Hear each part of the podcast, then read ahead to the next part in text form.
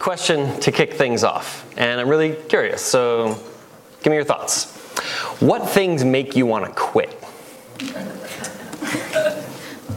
Too many meetings. Too many meetings. Yes. Amen. Preach. Meetings make us want to quit. What else? Being tired Yeah. Right. Right. of the same old thing. Yeah. Yeah. Monotony makes us want to quit. Failure. Too hard? Is that what you said? Failure? We've gotten through four and five and no one said politics right after the voting season. Does politics ever make you want to quit? It feels like, what's going to happen? Is it going to happen? This can't happen. Like, it's just like, ugh. We get pushed there. Yeah. Eli, were you going to say something? Yeah, um, not seeing any progress. No progress. All right. How about money? Does money ever make you want to quit? There's not enough, or it, some didn't come that was supposed to, or you need more than you have. Like, money makes us want to quit. Stress? Just feeling so stressed, they just need like a break. Just please, world, stop for a second. Chronic illness. Yeah, chronic illness. That is a good one. Or Yep. Arthritis. Yeah, these things that, for all of us, they make us want to just give up and say, I'm just too tired, I need to quit. Sally. It tells us to, to encourage one another, so when we don't do that, Hmm. in ministry for a long time, no one ever tells them that they appreciate them, and they're discouraged and don't want to do it anymore. Yeah, yeah, yeah. Being unappreciated, really kind of across the board. Parents, kids, maybe, make you want to quit sometimes? That's just me, I guess. Okay, no one can relate. There's nothing here for us. That there's nothing like pointlessness or no. There's nothing, we know that God has a plan for us while we're here. Mm-hmm. In a worldly way, there's just no meaning, there's no value, there's no end. Yeah. Working towards that, it's really about working towards there. Yeah, yeah. So then what's the point here? Yeah. There's so many. Let's keep them coming. What else we got? Larry. Floors with lots of glue on it. Ah, you're literally just there and your hands hurt. Just saying. Amen. Amen. Those floors are no match for Larry, though. I saw him. Yeah, had his tunes going. He's going at those floors. It was great. Thank God for Bob. Yeah, Thank yeah. A lot of Yeah, everybody who's pitched in. And when that um, sign up sheet, wherever it is, if it makes its way around, um, please do pitch in if you can one of those times. It's just such a lot of scraping. we could use every hand we could possibly get, even if it's for 15 minutes on one day. We'll take it. We'll take it. Um, how about, and this kind of focuses on the, the passage we're going to read about today, the story. How about perpetual failure? All right, you keep failing in the same area, and eventually it's like, well, I'm tired of trying. It's not working. You actually have evidence that what you're doing doesn't work. So it almost seems like the right time to quit, but maybe not. But you certainly get pushed to that breaking point. It's not working. It's not like I'm not trying, it's just still not working. I think perpetual failure is a, a great one to force us to want to quit. Um, yeah, things that are too big for us. There's so many. This is a great list to start us off with. So, now, Christians, can I ask you, um, have you found some things that help you with this? What are some things in your life that help you when you want to quit? Not to quit. What has God given you? Friends. Friends. That's great. What else? Music. Music. Yeah, that is true.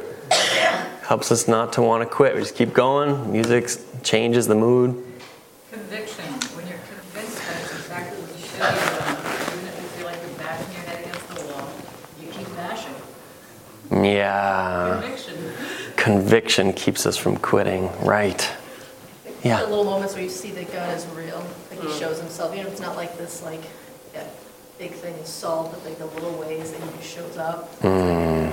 Oh, you, you are in the Yeah, those are huge. They're not actually solving the problem, right? But it's like something along the way that's just good. It's like, oh, thank you. Marlin. Marlin walking in. He's not solving the problem, but like he kind of is. He's, yeah. Ian. Crying out to God. Yeah, or just crying. I thought you were going to stop there. That's fine too, yeah.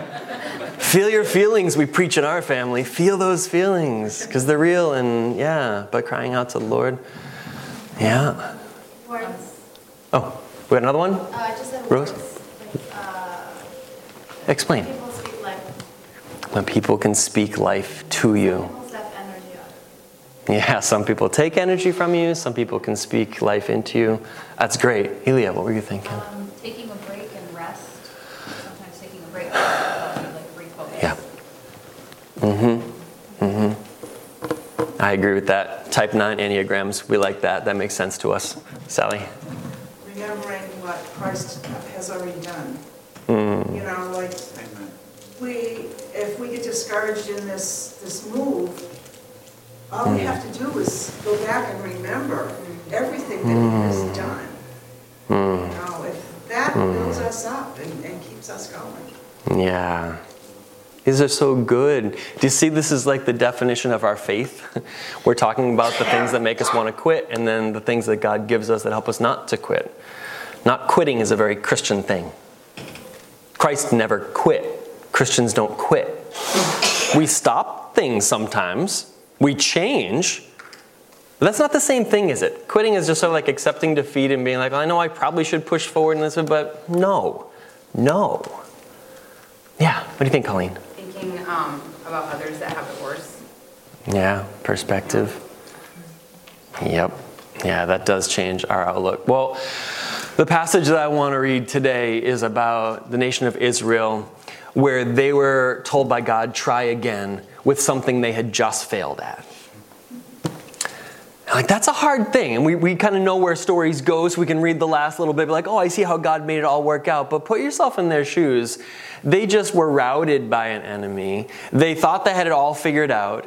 And then it goes terribly badly. And Joshua finds himself on his face calling out to God, like, how can this work? If you don't help us, how can this work? So, do they quit? Do they proceed? They're right at the beginning of their journey into the promised land.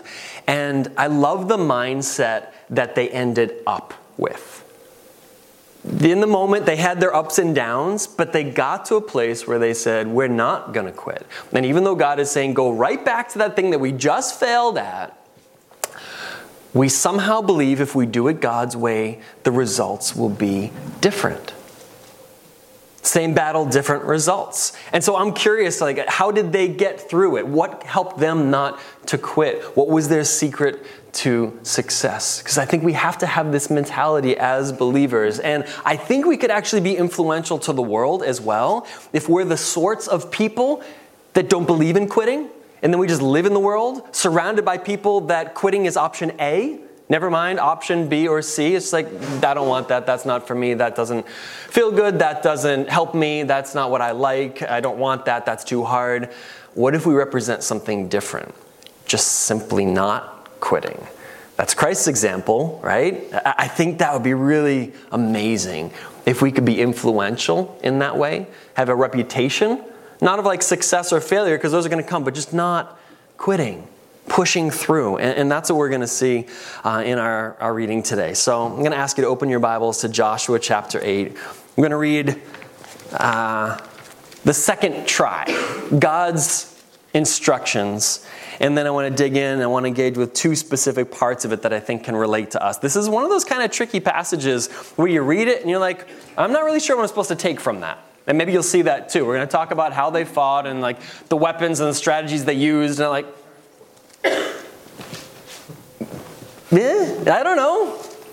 We're going to, instead of spiritual formation classes, we'll have like weapons training classes. And are we taking over Taunton? So we need to like set up a strategic like assault from the blind side? Like, so think like like stretch your minds a little bit wider to say this is God's word and it's here for a reason and everything that's been written down in this Bible has been written down for our education. So we're supposed to learn from this even though we're not fighting crazy ancient warfare battles against our neighboring towns. So that's where we're going to go. I think there's actually amazing things that we can get from this and I just want us to hear God's word first and then we'll we'll dig into it. So this is Joshua chapter 8. So the Lord said to Joshua, Do not fear and do not be dismayed. These are two of our big obstacles, right? Being afraid, being discouraged. God says, No, we're not going that way. Take all the fighting men with you, arise and go up to Ai, the city of Ai. I have given into your hand the king of Ai and his people and his city and his land, and you shall do to Ai and its king as you did to Jericho and its king. Only its spoil and its livestock you shall take as a plunder for yourselves. Lay an ambush against the city behind it. So Joshua and all the fighting men arose to go up to Ai. And Joshua chose 30,000 mighty men of valor. Remember, this is opposed to like the 3,000 tiny force that people were advising Joshua. And God says, actually, no, we're taking a large army. We're going to fight a decisive battle. So Joshua chose 30,000 mighty men of valor and sent them out by night. And he commanded them, Behold, you shall lie in ambush against the city behind it. Don't go very far from the city, but all of you remain ready. And I and all the people who are with me will approach the city. And when they come out against us, just as before, we shall flee before them, and they will come out after us until we have drawn them away from the city. For they will say, They are fleeing from us, just as before. So we will flee before them. Then you shall rise up from the ambush and seize the city, for the Lord your God will give it into your hand. And as soon as you have taken the city, you shall set the city on fire. You shall do according to the word of the Lord. See, I have commanded you. So Joshua sent them out. They went to the place of the ambush, and they lay between Bethel and Ai, to the west of Ai. But Joshua spent that night among the people. Now Joshua arose early in the morning, he mustered the people, and he went out, he and the elders of Israel, before the people to Ai. And all the fighting men who were with him went up and drew near before the city and encamped on the north side of Ai, with a ravine between them and Ai. And he took about 5,000 men and set them in ambush between Bethel and Ai to the west of the city. And so they stationed the forces. The main encampment was north of the city, and its rear guard west of the city. But Joshua spent that night in the valley. Now, as soon as the king of Ai saw this, he and all his people, the men of the city, hurried and went out early to the appointed place toward the Arabah to meet Israel in battle. But he did not know that there was an ambush against him behind the city. And Joshua and all of Israel pretended to be beaten before them and fled in the direction of the wilderness. So all the people who were in the city were called together to pursue them. And as they pursued Joshua, they were drawn away from the city. Now, not a man was left in Ai or Bethel who did not go out after Israel. They left the city open and they pursued Israel. Then the Lord said to Joshua, Stretch out the javelin that is in your hand toward Ai, for I will give it into your hand. And so Joshua stretched out the javelin that was in his hand toward the city. And the men in the ambush rose quickly out of their place. And as soon as he had stretched out his hand, they ran and entered the city and captured it. And they hurried to set the city on fire. So when the men of Ai looked back, behold, the smoke of the city went up to heaven, and they had no power, like no willpower, to flee this way or that, for the people who fled to the wilderness turned back against their pursuers. And when Joshua and all of Israel saw the ambush had captured the city and the smoke of the city went up, then they turned back and they struck down the men of Ai. And the others came out from the city against them. So they were in the midst of Israel, some on this side, some on that side, and Israel struck them down until there was left none that survived or escaped.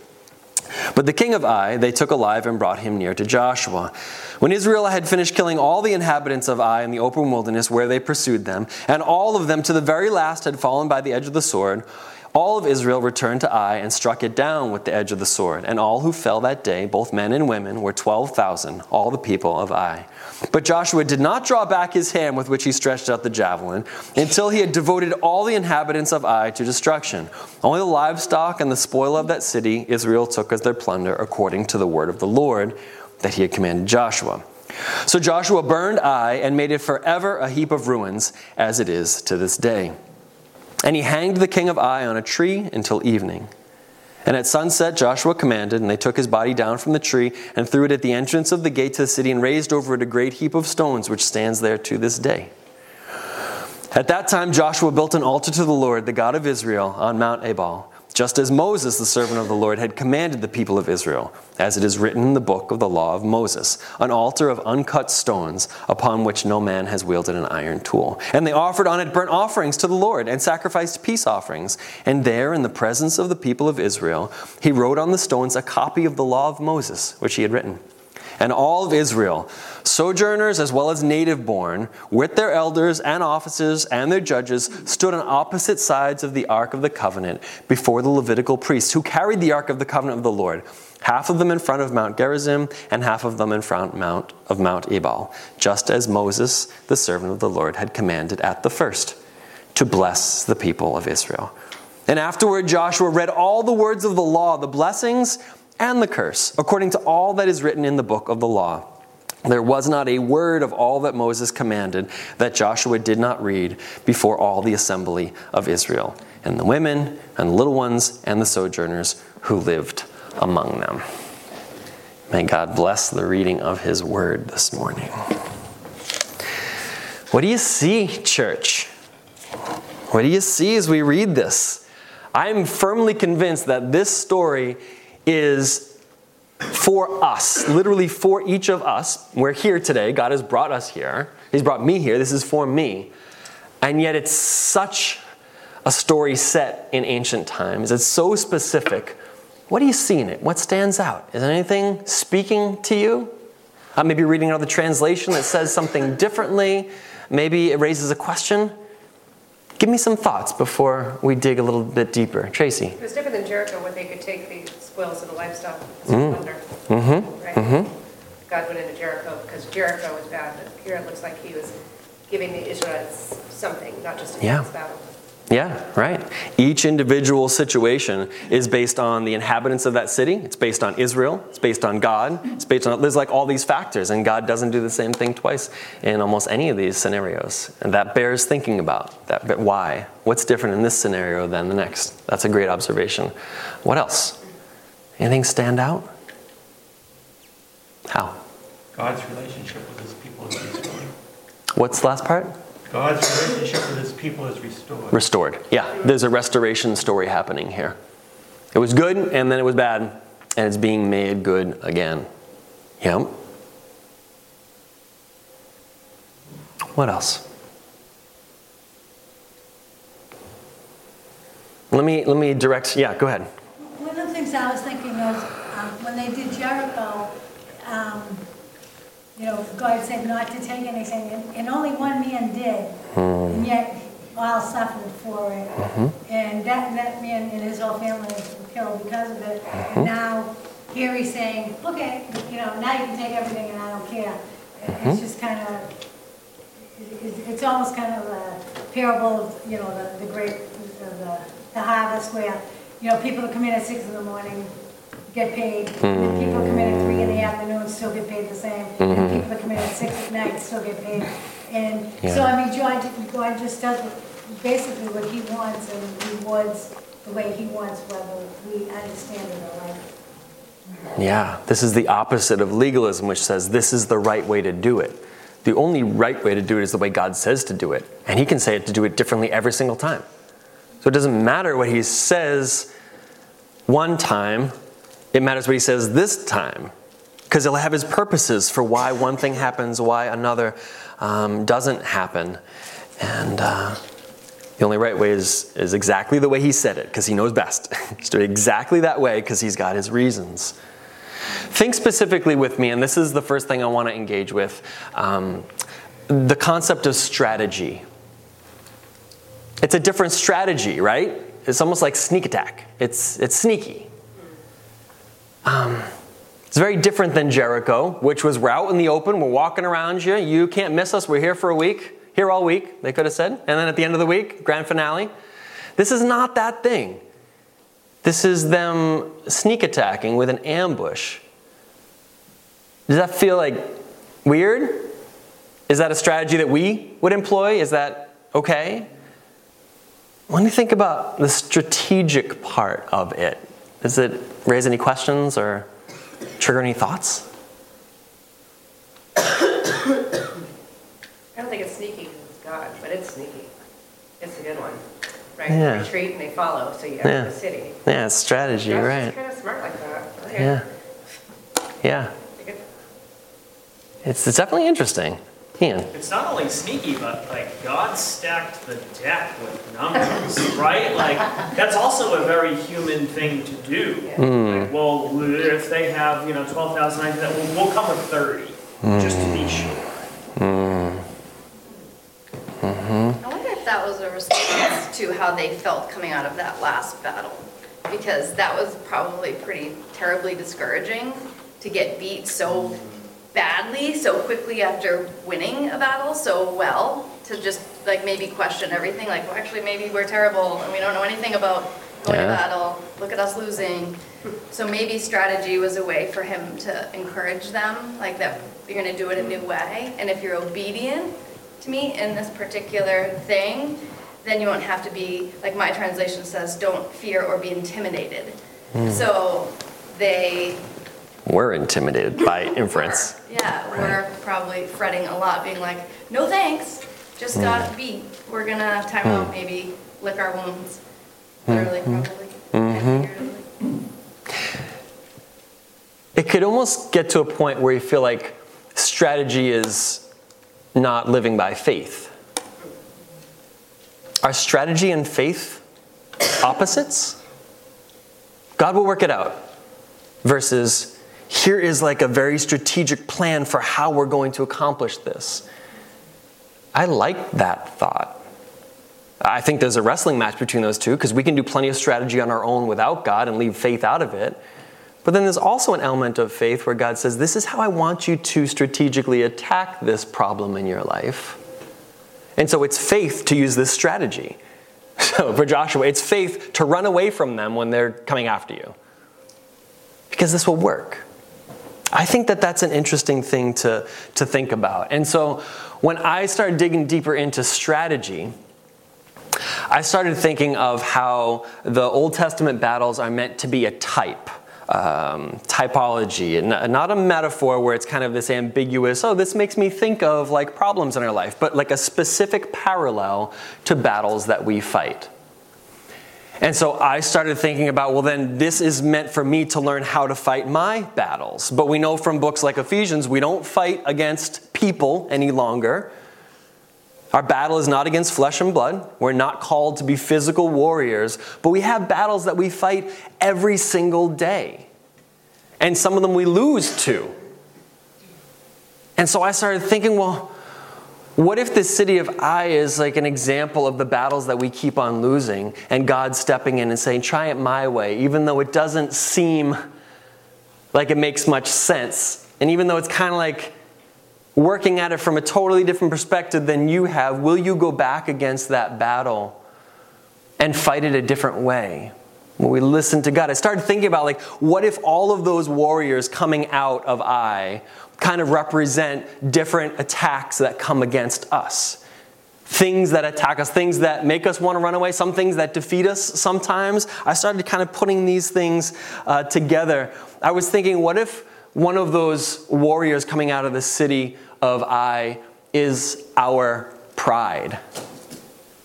You know, like what are the battles that we fight? The, the feeling like I've got this, the feeling like I'm confident, the feeling like I know what I'm doing, that self pride that can come at us so easily. Well, that is something we can fall to. That is a battle we can lose. And usually, when we put ourselves up, God humbles us. And that's what happened to them. Um, what if one of those things that attacks us in very real ways is fear for our children?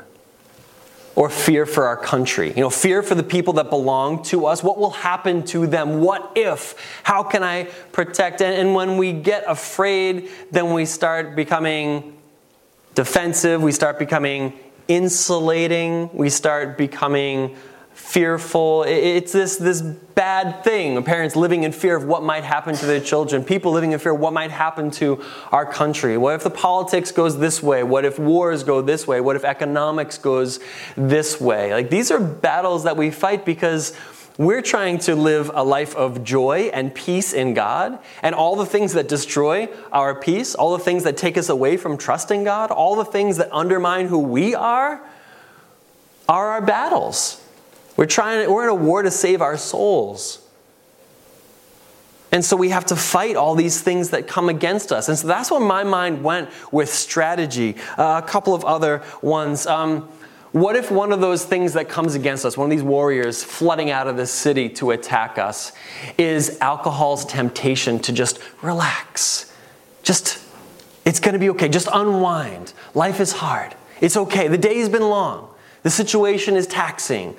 Like, that's something that's coming against us because ultimately a feeling of comfort isn't going to change our situation.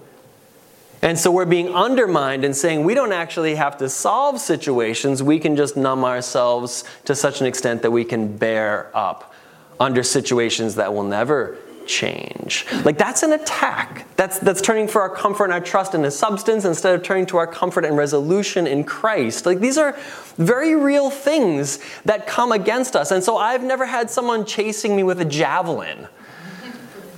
Yet. but I feel attacked in my mind and in my desires and in my fears and in my goals and in my plan i feel attacked all the time and then feel like well how do i like stop thinking that way? And how do i not fall into this trap? And these attacks are very real attacks. And i wonder if the strategy that was being implemented there by god is something that we can learn from. His strategy to joshua in this situation was don't fight the problem head on. Cut it off at the source.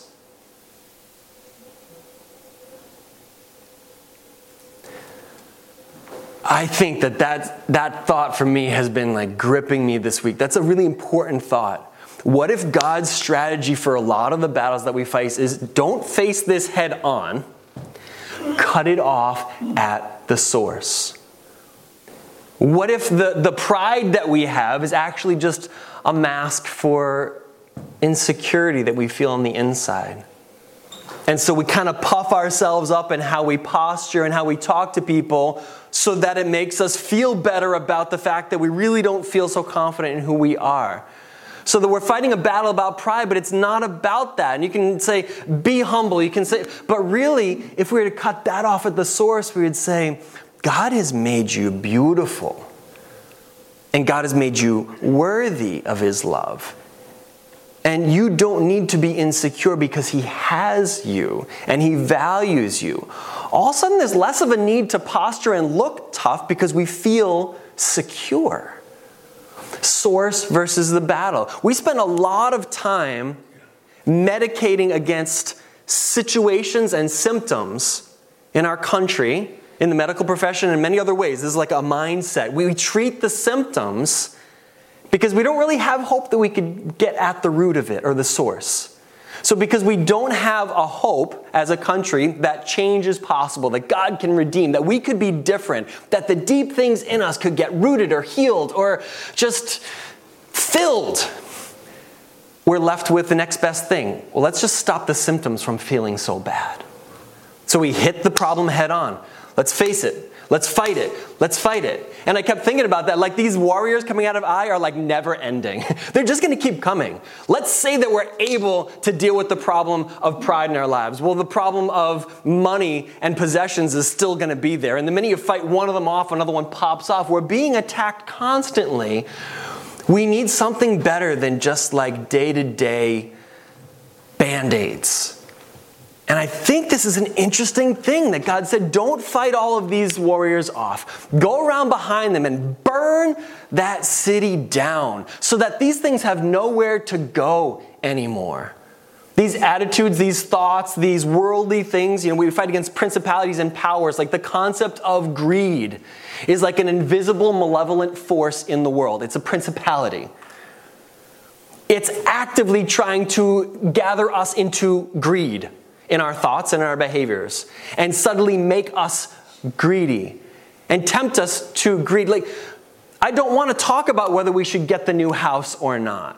Because you can get a house or not get a house. It could be God's will, it could not. I don't want to talk about whether we should own new cars or only used cars because we're, we're fighting like the surface level thing. Like, let's talk about whether we've been swept up in greed. Because if greed is gone, then we're just free to use our money however we want. And if it goes all the way, God will give us more. And if we use some here, we thought it was His will, and we just, it's like a faith freedom because greed isn't the one pulling the marionette strings anymore. And that's where my mind went with this. Like, what, what battles do we fight that aren't really about that battle? There's something behind the scenes which God knows, and He wants us to be healed. He wants us to be whole.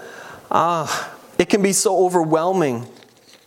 Um, some more examples, maybe, and then I want to hear thoughts from you too. But um,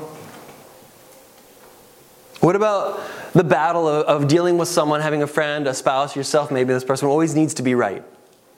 It's very hard to have conversations with that person. It's very hard to feel heard when someone always feels the need to be right. So you can either say to that person, stop always needing to be right, or you can say there's actually a source in there. This person has something in them that is causing this manifestation. So I can spend all my time butting heads over the actual conversation that we're having, or I can say, God, give me wisdom to know where this conversation is coming from. And maybe through your Holy Spirit, we might be able to have a conversation about the thing behind the thing. Well, then that's more likely to slowly be a winning battle versus just every repetitive, frustrating, the conversation you've had a thousand times that you just keep having, like that thing. It's because it's not about that. God, give us eyes to see something that we couldn't see on our own. Um, you recognize God revealed to Joshua this strategy. He said, This is how we're going to do this. We believe in a God of revelation, a God who opens eyes, a God who speaks wisdom. If any of you lacks wisdom, ask for it. So, this really is very possible, very much offered to us to know the right strategy, the right wisdom to get at the source. We have to pray for that, though. Instead of help me to know how to deal with this difficult person, God, help me to see what the root of the difficulties are. Could I be a minister to that so that wouldn't keep having to have all these surface level confrontations? Finding comfort in food or in alcohol or in any kind of substances. What if that's just because someone feels sad? Then how much should we be fighting about the substance versus helping someone not be sad? You have a lot of fights about how much or how little to drink and how much or how little to eat or what's right and good to eat or to drink or to smoke or any of these things, but what if Satan's just playing with someone's heart? You think it's possible to outsmart Satan? See, Ai kind of do. He's not all knowing, he's not all powerful, he's not omniscient. He, he, like, he thought the Judas thing was going to work. Oops. It's very possible he thought I was going to work, the city and the battle. Nope. What if God's saying, let's outsmart the sin that's attacking us? Let's outsmart Satan and his schemes. They're schemes with like a tiny s. And God's plans are like his plans with a capital P. So they're there, but they're not insurmountable. They're not. Let, us outsmart, let's outthink with God's help. God, give us eyes to see your strategy with dealing with the source of a problem. Because Satan thinks his plans are going to work, he thinks they can, but they don't have to. Have a bigger God than our problems, a bigger God than all these things. So, what we need is for God to reveal that to us. That's my point. We need God to reveal to us the thing that ultimately Satan's gonna be like, oh crap, I didn't see that coming. And then we're free, and the battle is won.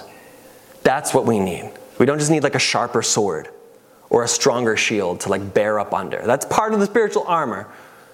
But recognize there are ways that God defeats, there are ways that God wins. We have an example of this.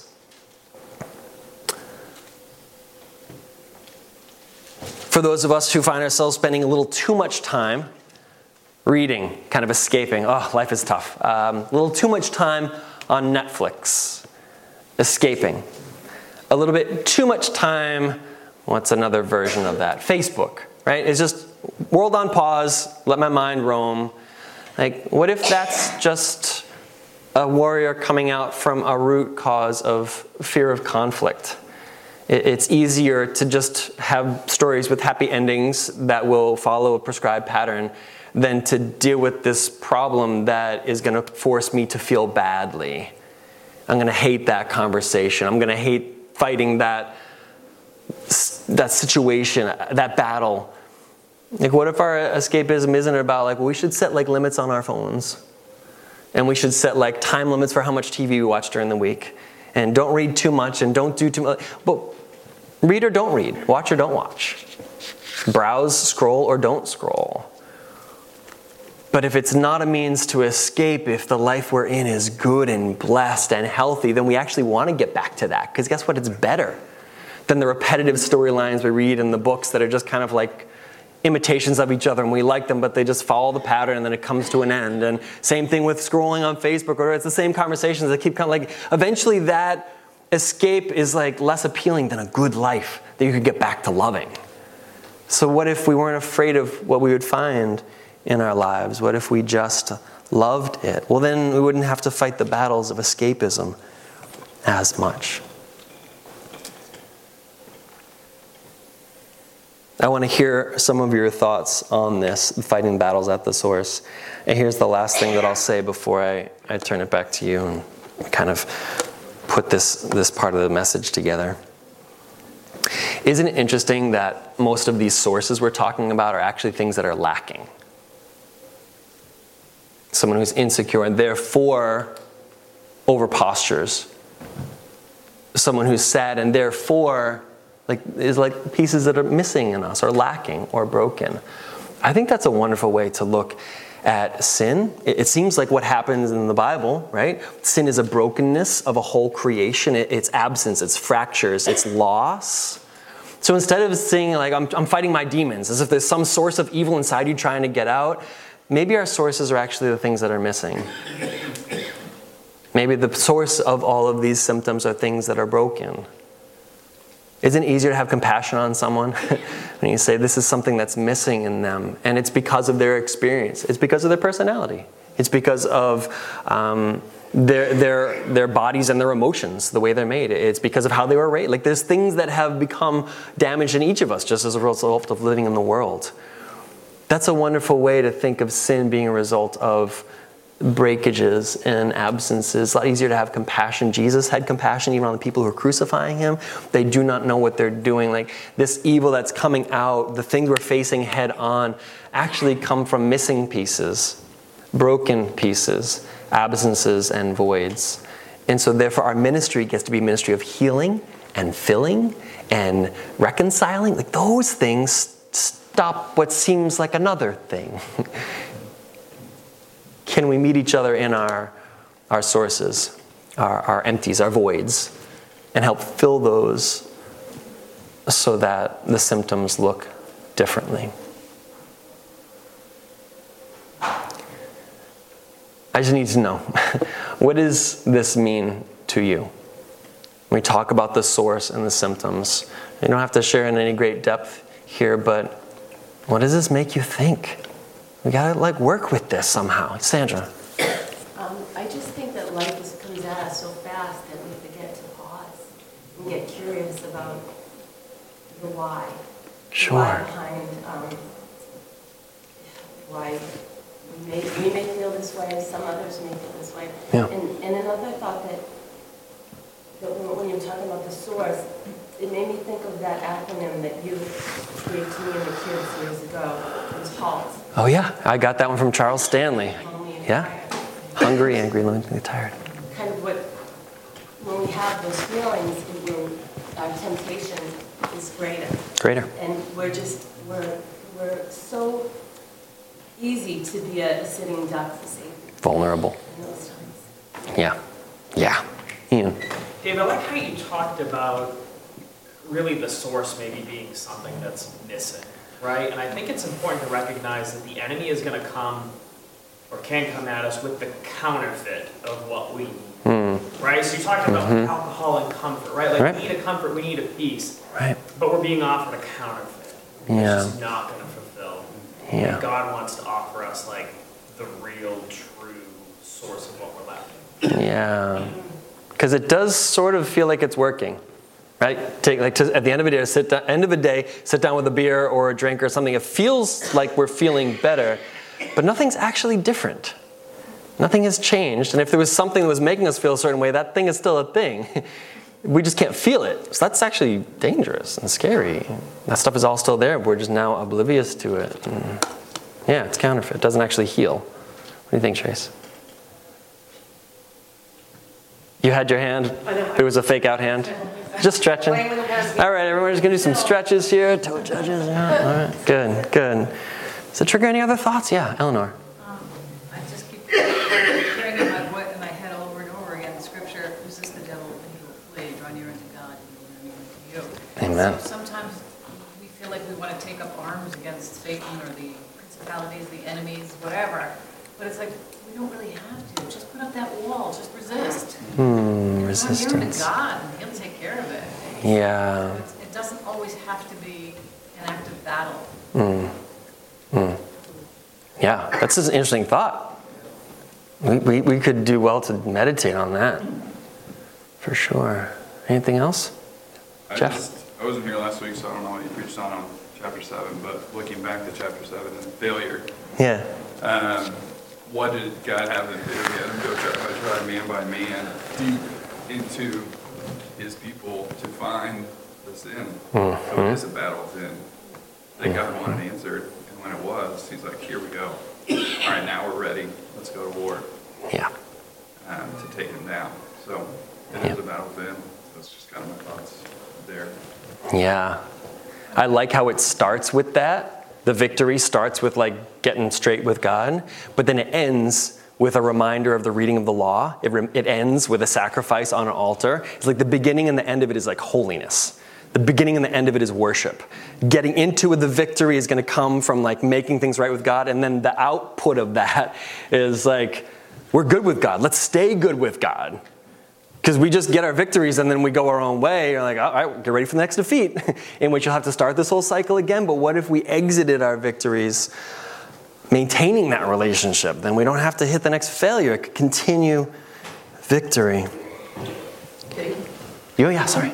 I noticed too that to the end of the chapter, Mhm. Joshua is writing the Yeah. scripture. And it just, it's a reminder that we need to know it. Mm. That's how we defeat these things, like, right? And even though the battle was won, they didn't just do sacrifices and dance. They recited the scripture. Yeah. Um, and the leader then wrote down the blessings and the cursings for all of them to hear and read, Right. to remind themselves that the battle belongs to the Lord. Right. Yeah. Yeah. Amen. Amen.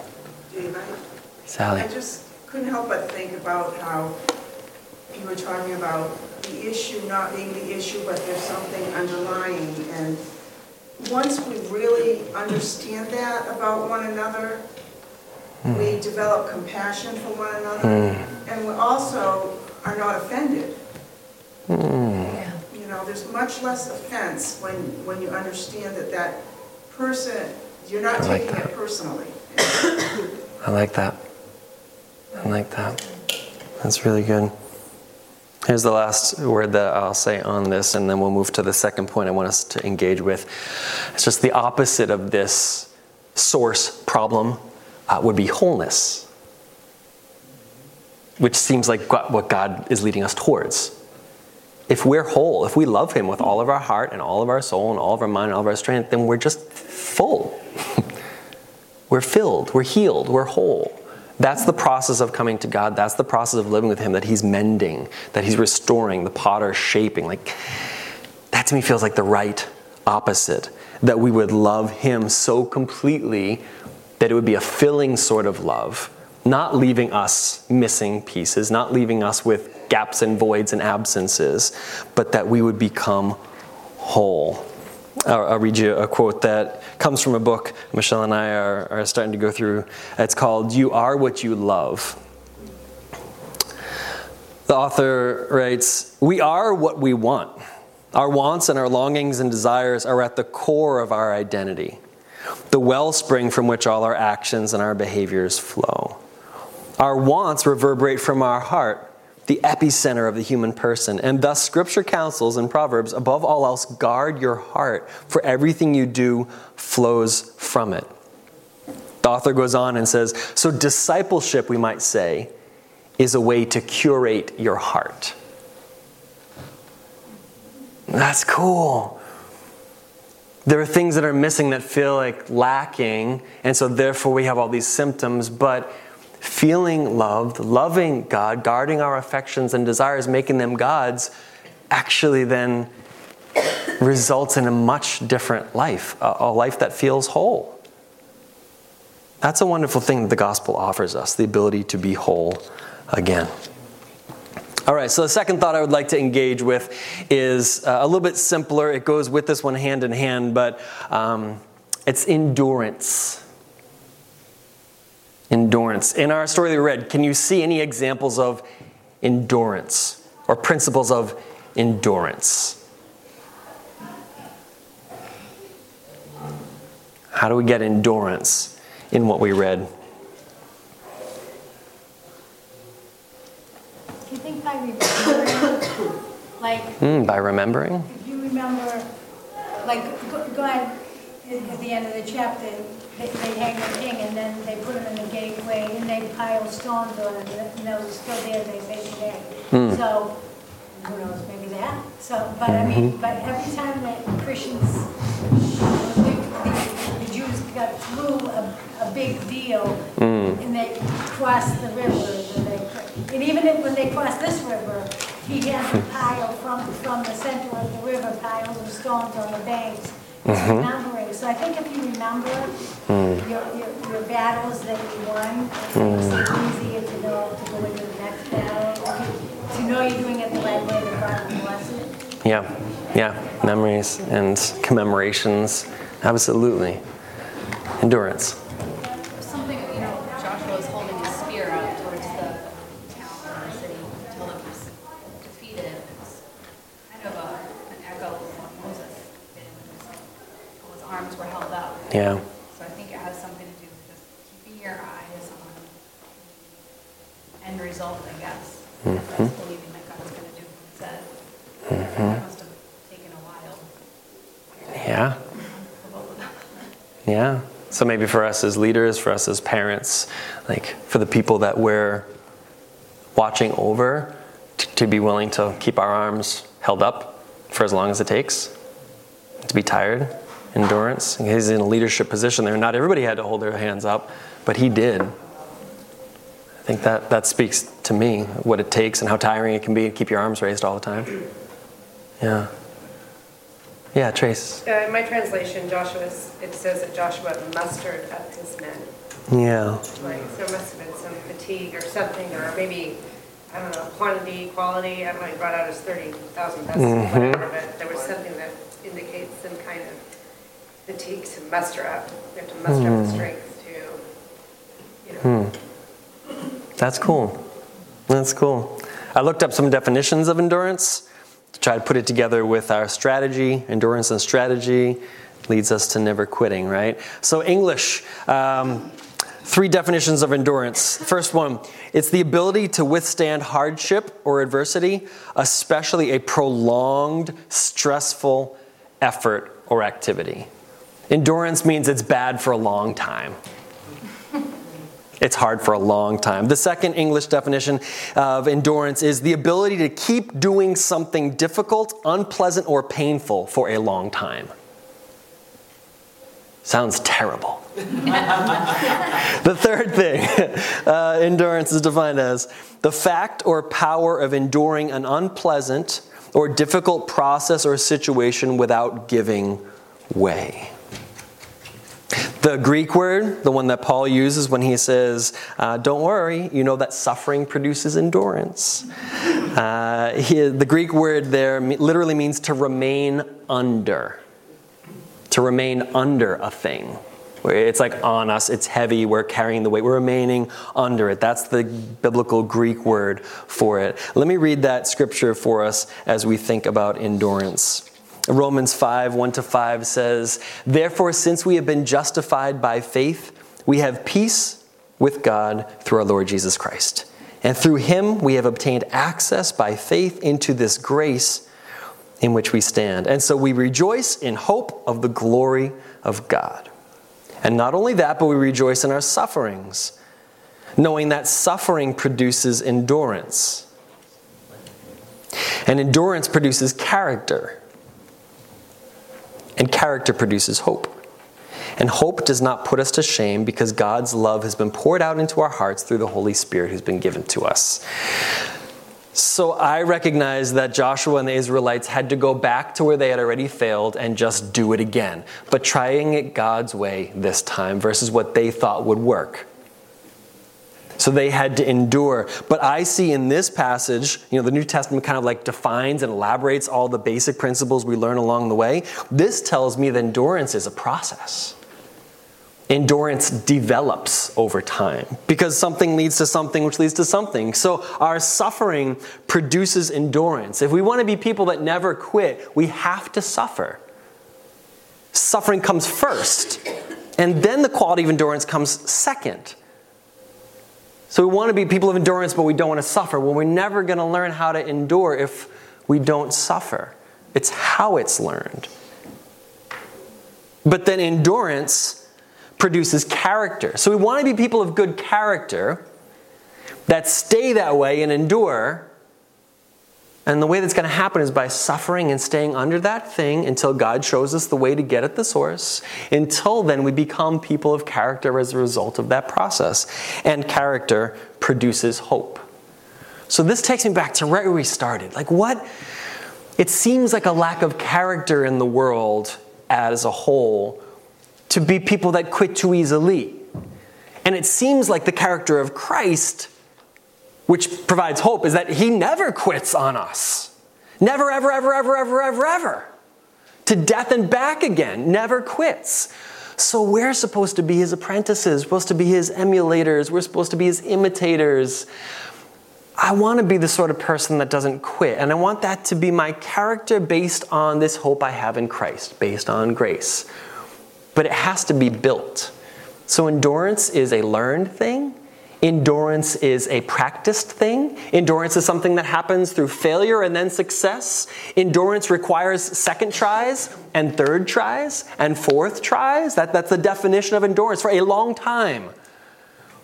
But then we become people of actual character. People that are like God, because God never quits. Never, ever, ever, ever. And that's really hopeful. that's really hopeful in every situation that God will not quit and that we don't have to quit. And if what we're going through kills us, so be it. But it doesn't have to be failure. We can find God's way through it. You know, most people don't exhibit very strong endurance in our day and age. It's not um, valued. Easier is better in our day and age, right? Whatever can make my life easier is what I want. And it can be the remote that I no longer even need to press buttons on, I can just talk to it. Great. That's like cool. We, we found a way to make technology make our lives quicker or simpler. We value simple, we value quick, we value easy which will never make us people of endurance. And we will end up to be people that don't have character, because the only way you get that is by walking under for a long time. And it's going to be kind of hopeless because when things don't come easily, we won't really know if we can make it through the hard thing. We haven't experienced if that works. So therefore, we don't have hope that it will work. But if you walk through hard things and seen how God brought you through that, it's very hopeful that in the next situation, God will be there again walking through. And it doesn't matter if you failed already, like Joshua and his people did. Maybe God doesn't even want us to fight it head on. He's going to tell us, He's going to give us the route to the source, which can change the battles that we fight, which can change who we are in the world, and ultimately to be people of hope. So when I think of this statement, Christians never quit, it's a statement of endurance, like the never quit part, but it's also a statement of strategy. Because if we just keep going at things the same exact way all the time and it doesn't change, then we will. We need to. I would quit. We all we have to like uh, and that's where our relationship with God makes all the difference in the world. It's not just us versus our problems. It's God versus the source of our problems, and therefore us with God, victory over the source of our problems. And so, this is why I think the Battle of Ai is so beautiful. It's not just an ancient battle because we have lots of things we fight and lots of things we lose, and lots of things that are hard. But I think we're called to be people of endurance. And if it could work for them in 1400 BC, it can work for us in 2022.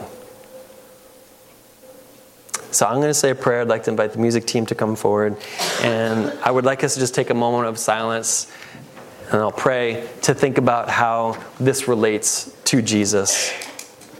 Maybe when you come to communion today, you should be thanking Christ for his endurance or thanking him for his strategy. He didn't actually go to each person and just solve every problem, he defeated death and sin at the root. Ah, he knew how to sneak attack sin. He outsmarted Satan's schemes. He overcame them. That would be a great thing for you to meditate on as you go to communion. Or it could be simply praying for endurance. Things are hard at all sorts of levels in life small hard, big hard, like, yeah. So that'd be a great thing to come to Jesus and say, You have that, you are that. Make me that way. Lend me some of what you are through the Spirit that you've given us. Maybe you need strategic advice. He's got it. Ask. If you need wisdom, ask for it. I think the cross is a beautiful place to see endurance and strategy and God's victory. So let me pray for us, and, and then whenever you are ready, come forward and celebrate the Lord's Supper. Dear Jesus, we thank you for who you are. We thank you for what you mean to us. Thank you for time to reflect on uh, your Father's plan, your role in it, our role in it, our appreciation of it. I pray for each of us that you would open our eyes to see how Joshua and Israel and their experience really is ours. And what you helped them through, you can help us through. I pray for victory uh, for each of us in the battles that we are fighting. I pray for your strategy, not ours, in all the battles we're fighting. And I pray for your long suffering, your patience, your uh, steadfastness, and your endurance to be uh, our character and our nature because you're remaking us in your image day by day. Please speak to us, Father. Please bless these elements. May this time of worship and communion be uh, a renewal and a recovenanting with you in all these ways. We pray in Jesus' name. Amen.